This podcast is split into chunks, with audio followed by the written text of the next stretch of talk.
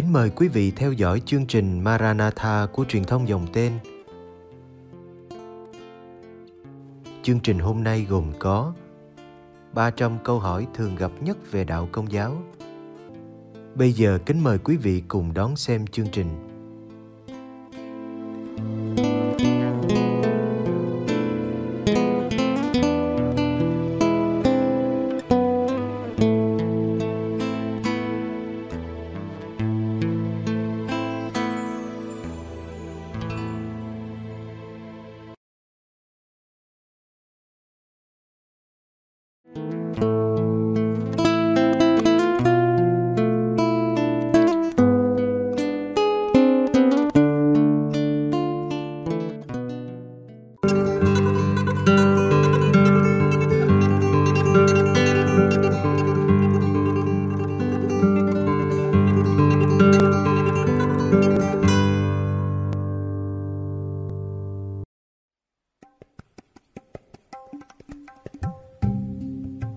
Câu hỏi 186 Nếu xin dọ ý cha được thể hiện thì tại sao lại cần phải cầu nguyện?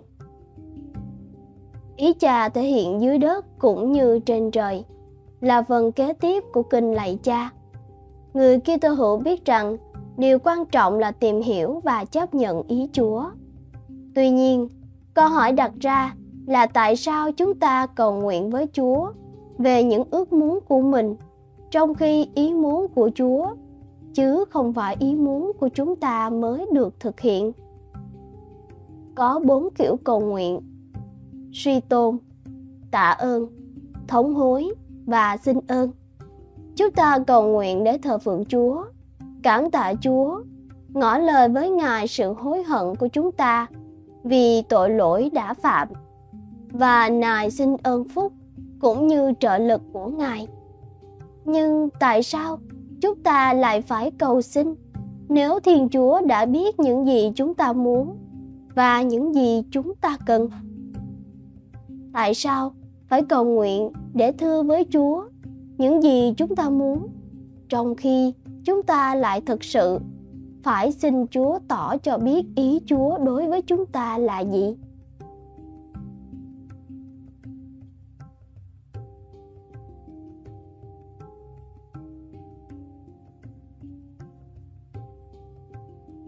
Tuy nhiên, Chúa Giêsu đã phán, cứ xin thì sẽ được. Luca chương 11 câu 9 Ngài chưa bao giờ cho biết chúng ta sẽ nhận được những gì và Ngài chưa bao giờ hứa chúng ta sẽ nhận được chính xác những gì chúng ta cầu xin. Ngài đã nói trong câu 11 và câu 12 Ai trong anh em là một người cha mà khi con xin con cá lại lấy rắn thay vì cá mà cho nó, hoặc nó sinh trứng mà lại cho nó con bò cạp. Thường thì chúng ta có thể xin con rắn hay con bò cạp, và thiên chúa vốn yêu thương và biết rõ hơn những gì chúng ta cần. Ngài sẽ cho chúng ta con cá hay quả trứng. Có thể chúng ta không có được những gì mình xin nhưng chúng ta có thể xin và tin tưởng rằng mình sẽ nhận được một điều quan trọng và có giá trị hơn nhiều.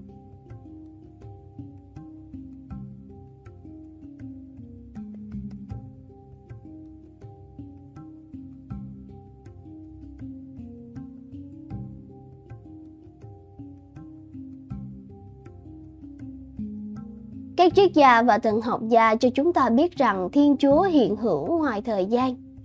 Vì thế ngài biết bạn sẽ xin ngài điều gì trước khi cả bạn xin.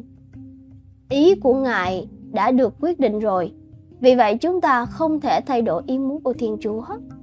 Cầu nguyện phải thực sự là việc nài xin Thiên Chúa biến đổi chúng ta, biến đổi tâm trí và con tim chúng ta, thay vì đàm phán và mặc cả với Ngài để cố thuyết phục Ngài nhìn mọi thứ theo cách của chúng ta. Các tác giả thiên liêng nói rằng chúng ta không chỉ cần biết ý Chúa và đón nhận, nhưng còn cần nỗ lực ôm ấp nó và biến ý Chúa thành ý mình.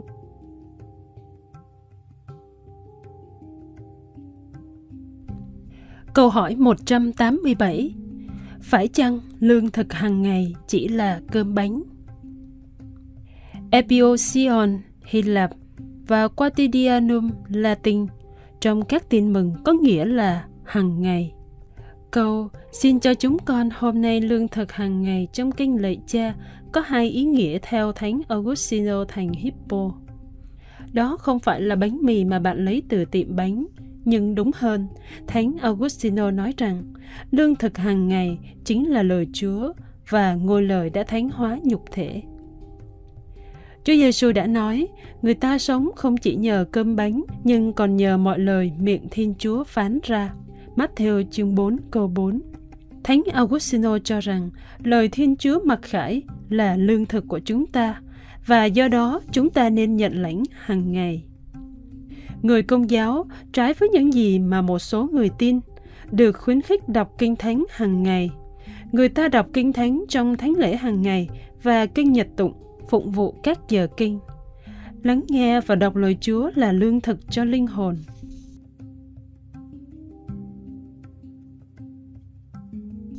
Thánh Augustino cũng hiểu lương thực hàng ngày theo nghĩa ngôi lời hóa nhục thể là bánh được truyền phép mà người công giáo tin là thân thể bản thể, thật sự và chân thật của Chúa Kitô.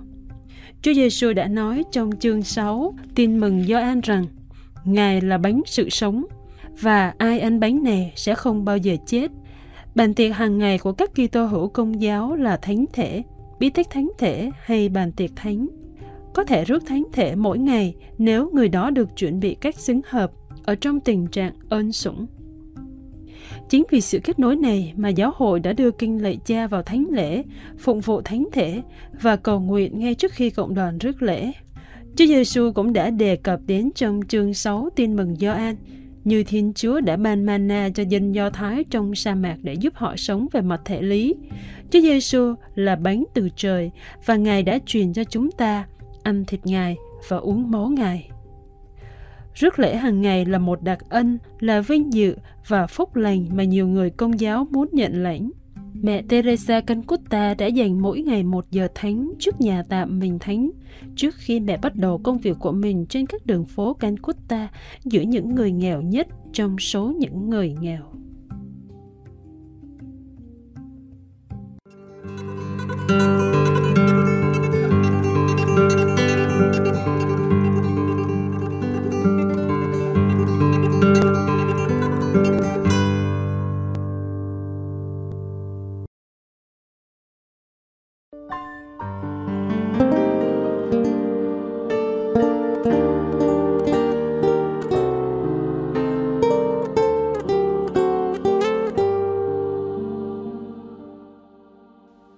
Cảm ơn quý vị đã theo dõi chương trình.